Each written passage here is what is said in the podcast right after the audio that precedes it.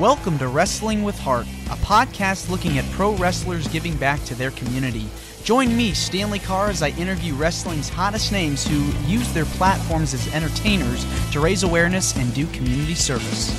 Hello, and welcome to another edition of Wrestling with Heart. This is the show where we talk with professional wrestlers about their careers in the ring and out of the ring, talking about acts of goodwill and community service and charity work and all that good stuff.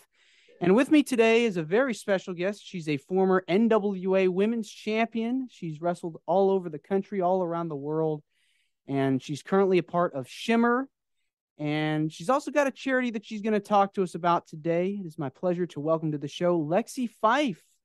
Welcome to the show, Hi, Lexi. thank you for having me. This is awesome. Yeah, it's my pleasure. So tell me about your childhood. Where did you grow up? Um, I was uh, born and raised in New Jersey, um, and then ended up uh, down in North Carolina. I went to college down there, and that's where I got into wrestling. And you know, the rest is is history. I live in Florida now, though, so I've moved around a little bit. yeah, get to see a little bit of everything. But it's Yeah. real, really nice where you are, relaxing. It is. It really is. I live in a really nice part of Florida. We have a lot of woods and hiking and kayaking and manatees. All That's the outdoor place. stuff. Yeah. Nice. So you mentioned earlier you got into wrestling when you went to North Carolina, hmm and what really got you hooked as far as Well, I mean, I've always loved wrestling, and I always watched. I watched it when I was really little, um, and I loved uh, just the theatrics about it, and like I don't know, watching the Ultimate Warrior and all his colors and him shaking the ropes and stuff. And then um, I was really little, but you know, I was young. And then I went to North Carolina, and um, I watched wrestling at college. With you know, we'd get together and have little wrestling parties and WrestleMania parties, and um, I'd go to some of the WCW and WWF shows.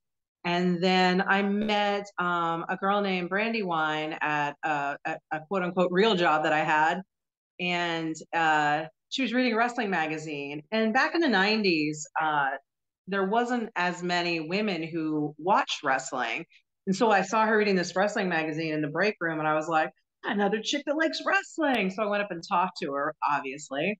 And um, she said, "Yeah, she was. I've been um, doing some valet work for a local, uh, you know, independent wrestling group, and I'm looking for a training partner." And I went, "Independent wrestling?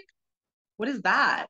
And she's like, "Oh, well, we do shows at like the National Guard armories and like county fairs and stuff like that." She goes, "But I'm not trained to be a wrestler. I just do like some valet work, you know."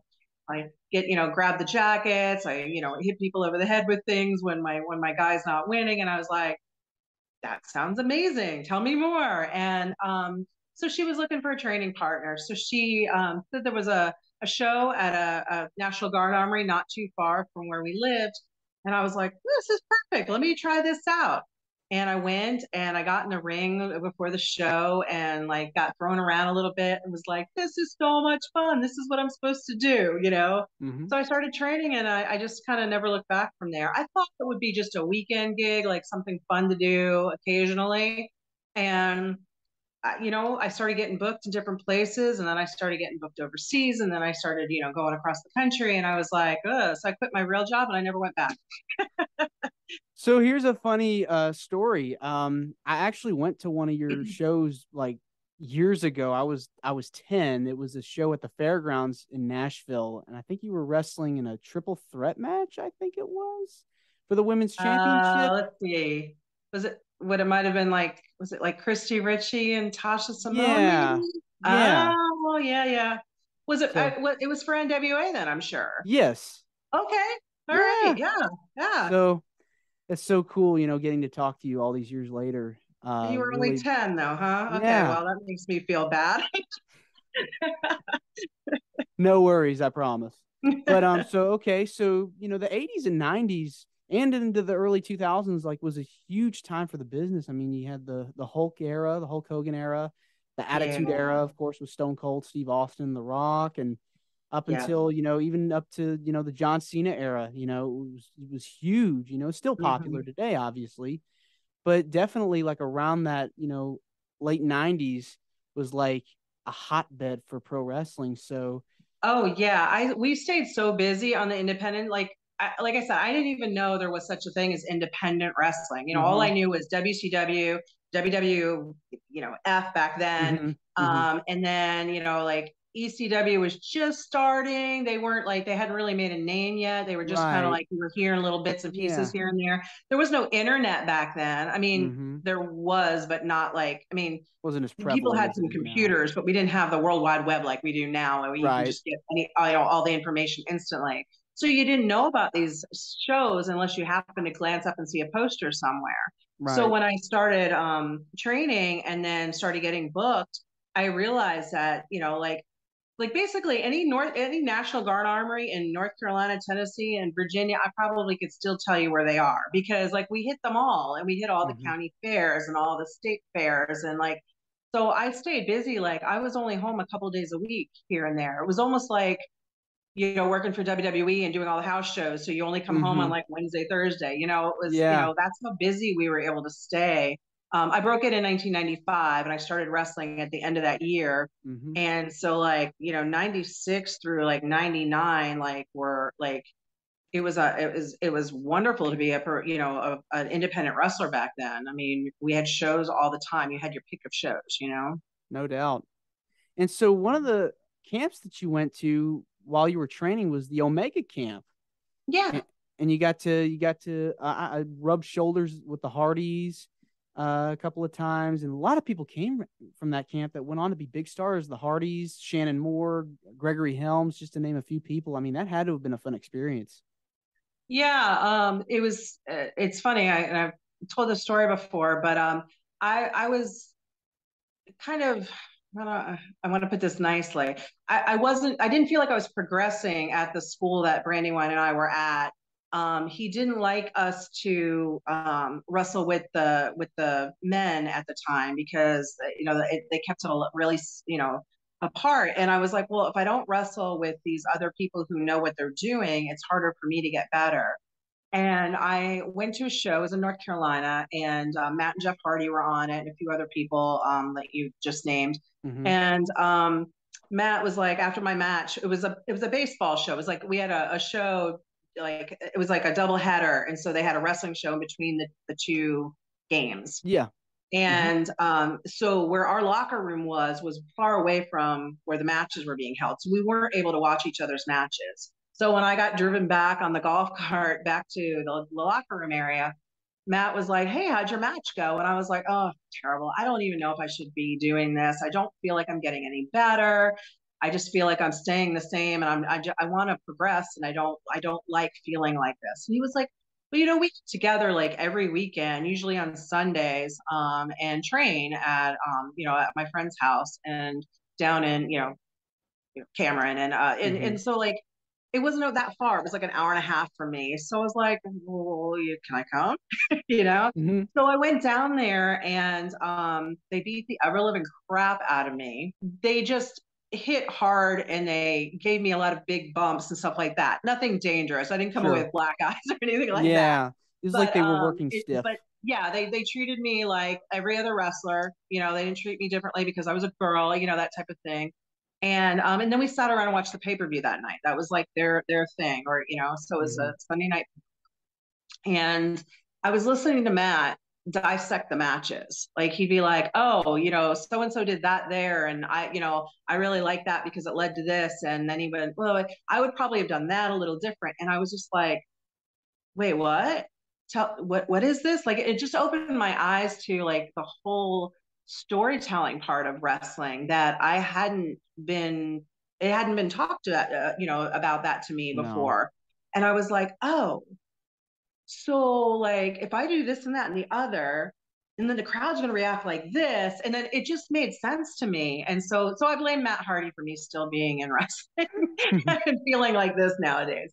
Um so yeah so i kept going back and i, I would come back you know every week that they you know because they weren't signed to wwe yet. Mm-hmm. so so every sunday we were out there um, in this crappy ring in the middle of nowhere in somebody's backyard. Like, I mean, it sounds like we're a bunch of backyard wrestlers, which, you know, it, it, it's funny. I mean, mm-hmm. the ring had, you know, the ring went like this. Like, I mean, it was okay. warped. There was no padding anywhere. It was, it was ridiculous. And I loved every minute of it because just listening to, um, you know, his brain work was amazing. And, um, and I, I, learned more in the little time that I had with them before they got signed and went off than I did in the first two years of of my training. So they definitely both of them have great wrestling minds. They know what works yeah. and what doesn't work. And look at them; they've multi multiple time tag team champions. Mm-hmm. I mean, you mm-hmm. can't get anybody else, you know, better any better to learn from legends like them, the Hardy Boys. At the very least, I don't know anybody in in our our little our little group that at least didn't go on to be like, you know, jobbers. you know what I mean? Like show right. up and put somebody over type people. Oh yeah. Um, you know, not all of us had contracts, but all of us worked for at least some of the big companies at some point in time. It was just an amazing um, group of of wrestlers. No doubt, no doubt about it. Who are some of the people like over the course of your career that you've enjoyed working with? Um, I mean, some of the ones that I really enjoyed the most are ones that um, might not be even well known, like Mighty Heidi, who lived in Tennessee. I had some phenomenal matches with her, um, and uh, we just like clicked in the ring. Like we just um, really could feed off of each other well. Um, Brandywine, obviously, my original training partner, we went on to have some really good feuds. Um, Leilani Kai. Oh my mm. gosh, I can't say enough for Leilani Kai because um, you know I'd only been in the business for a very short time, and I was blessed to um, be put in a program against her, and it was um, she was I, I don't even I, I, don't have the words. Can you tell I'm stuttering? Um, yeah. Just the, the amount of just like learning from her in the ring, like I was just like, she is amazing. She can make everybody look like a million dollars and her hits look like they're taking your head off. And I mean, there was just so much, you know, and this was like when she was like past her prime, but she wasn't, you know, mm, and yeah. um, and then I got to go on an overseas tour with Wendi Richter. That was amazing. Um, we got we were on tour together for 30 days. We did 16 different shows. Um, it, it I, you know, like I I can't go I can go on about how much I learned from her too. Just uh the way she could get the crowd to react the way she wanted and everything was just amazing. Um, you know, even then, like she had been kind of out of the business for a while. She got called out of basic retirement to go on this tour. And I was like, I got I got picked. Oh, you know, I'd only been in the business like four years. I was such a newbie, you know, and and I was going on tour with Wendi Richter, you know. Um, so there's you know, uh, there's been and there's been so many. I've got so many awesome wrestling family now. It's it's ridiculous, and I and I'm blessed to step in the ring with even the ones that weren't really good. I learned from because I learned how to cover mistakes or whatever, you know. So it's you know, so everybody I've been in the ring with has been a blessing in some way or another. I also wanted to touch on something. Um, I saw that you had a long time friendship with the wrestler Daffney, the late wrestler Daffney, who passed yes. away uh, last year. Uh, tell me about tell me about your relationship with her. As you know um she was my my sister from another mister like you know we we uh we were um this this is the hard one for me to talk about because i still cry a lot um mm-hmm. yeah so um she she suffered from mental illness she was um she had bipolar disorder and um and she uh, was an alcoholic and all of that is online so i'm not you know speaking mm-hmm. out of mm-hmm. turn um and she um suffered from a good many years and tried so many different things and they were having they had a lot of trouble trying to get her medication regulated. I'm not sure what you know about bipolar disorder but mm-hmm. um, it, it, you have to keep tweaking that medicine and sometimes it doesn't work. And unfortunately with her um, uh, like i have a friend who's um, bipolar and she suffers on the manic side and that's terrible in itself but it's it's a little bit better. Uh, daffney always skewed to the depressed self, the the, the depressed side of it, and um, and over the last um, year or so um, of her life, she was living up in the Atlanta area, and um, and I could tell she was getting more and more just depressed, like she didn't want to live there, and we, and her friends and I were trying to talk her into either moving out to where her family, her dad and her brother lived, or moving back down here to Florida where she had all of us, like our our support system. And um and unfortunately, um, she got to that point where her brain was lying to her and she um, decided to take her own life. And um, it's uh, it's been a really hard year. we're just over the year. Um, you know, September 1st was a year and um, you know, we still cry about it a lot. Um, uh, it's we try to do um, a, a, lot of us check in on each other a lot more. Um, we do stuff like that. My daughter's blowing me kisses because she knows I'm upset. Thank you, honey. Um, uh, you know, and uh, so I want to tell everybody. Uh, speaking of that, like, um, you know, if you're feeling down, you're feeling alone, um, remember your brain lies to you when you suffer, especially with like bipolar disorder and depression. Um, sometimes your medication lies to you because you're not on the right one or your doctor's not, you know, helping you enough. Um, as a country, we don't do as in the world, period, but as a country especially, we don't do enough to help those um, that suffer from mental illnesses. And um, we need to have more awareness of that and take the stigma away because mm-hmm. um, because people are afraid to talk about it when right. you know when they're depressed or if they're having you know these dark feelings like um, and our system fails us in a lot of ways because I know when I was talking to to Daffney, especially over the last couple months, um, if she mentioned the word suicide, like her therapist is automatically supposed to call, you know, and and and yeah. have her admitted well she just wants to talk about suicidal feelings. She's not like you know and and so like there's the, the trigger words and stuff like that. We have to like just work on um I'm not being very eloquent with my words right now because no, I am a little okay. upset. It's, okay. it, it, it's a hard subject. So, um, but we have to work on like our system and how we deal with, um, you know, people that suffer from mental illnesses and, um, and you know take away some of those things like i it took me a little while to tell people like when people talk about daffney i'm like i have to say the word she committed suicide like it was hard for me to say that or oh, she sure. took her own life like you know and i do like to say stuff like you know she lost her battle with her mental illness because it is an illness it's like anything else um, mm-hmm.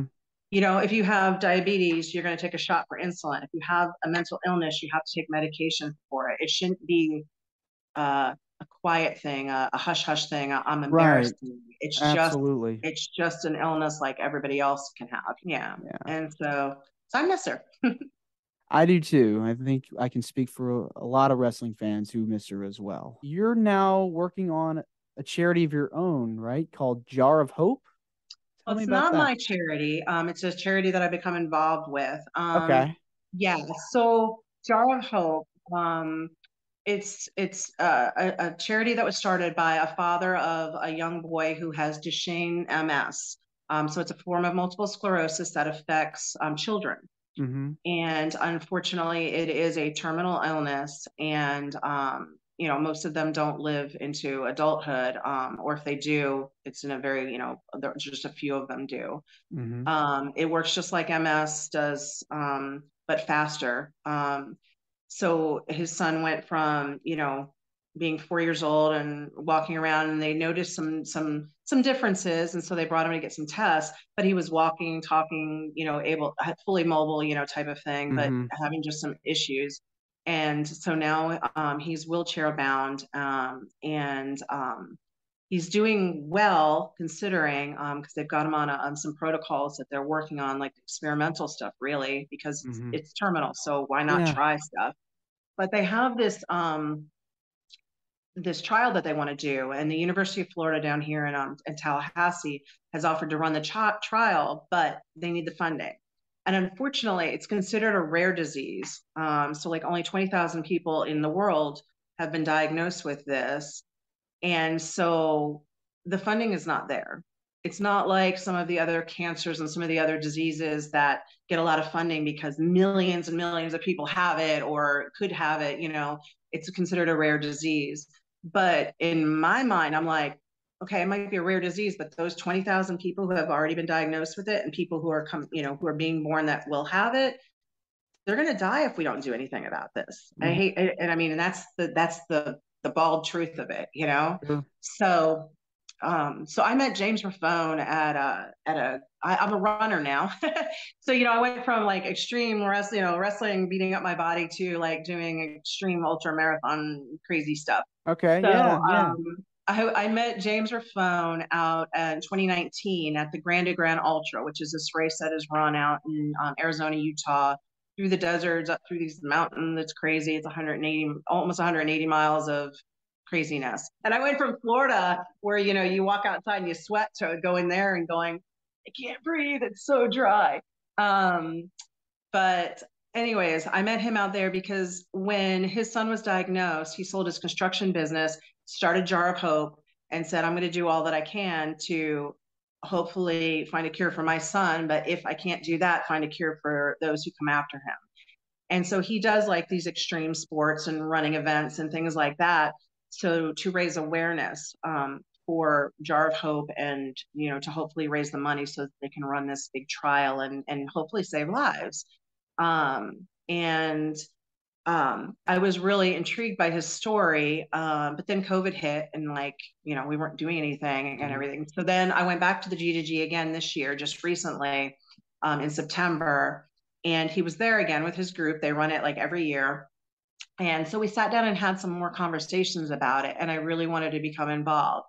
So um, I do a lot of Disney races. I'm a Disney fanatic. I love oh, Disney, yeah. all things Disney, and they have races there. Yeah. They have, you know, so I did my first Disney marathon World. was a Disney marathon, and then I've done this mm-hmm. challenge called the Dopey Challenge, which is where you run a 5K on Thursday, a 10K on Friday, a half marathon, so 13 miles, 13.1 miles on Saturday, and then a full marathon, 26.2 miles on Sunday.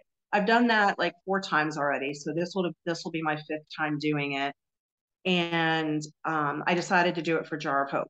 Um, my daughter is running the 5K and the 10K with me. She's still too young to do the other ones, um, but she's a runner too. Um, and um, and Kimberly um, is also running the Dopey mm. Challenge, and she's doing yeah. it for Jar of Hope too. So we will be out there in our Disney costumes, wearing our Jar of Hope patches with our Jar of Hope flag, and we're trying to raise money. So I'm I'm trying to raise two thousand dollars as part of my thing for them and then um and sh- so is kimberly and then i've got to raise $900 for my daughter to run the two races that's kind of like the deal we made with mm-hmm. them and then just get the word out hey lexi i just want to say thank you very much uh, for coming on here it really means a lot to me and to the listeners that are they're watching and listening to the podcast where can people find you on social media to know more about you and any upcoming shows you have or um, pretty much all my social media is at Slammin' Ladies. That's Slammin' with no G. S L A M M I N L A D I E S. Um, it'll, you know, that's where like my Twitter and my Insta and my Facebook are. Um, and uh, yeah, you know, check it out. I do funny little skits on Insta now. I've gotten into this. Like every, Hogan's like, you got to do reels. You got to do reels. I'm like, right, girl, do some reels. you know, so yeah, have fun with it. It's silly. It's stupid. Sometimes I feel so, but then I have fun with it. I'm like, oh, if it'll make, that's another thing. If it'll make somebody laugh, I'm for it. The Jar of Hope link is up. If anybody wants to donate, click that link. Definitely. Well, again, uh, thank you again for coming on the show, and uh, you're more than welcome to come back anytime. And uh, thank, you. thank you again. Thanks. I definitely will. I had a good time talking to you. Thank you. Yeah. All right. Take care. This is Wrestling with Heart. I hope you found this podcast to be informative and entertaining. If you did, please hit the subscribe button and look out for the next edition.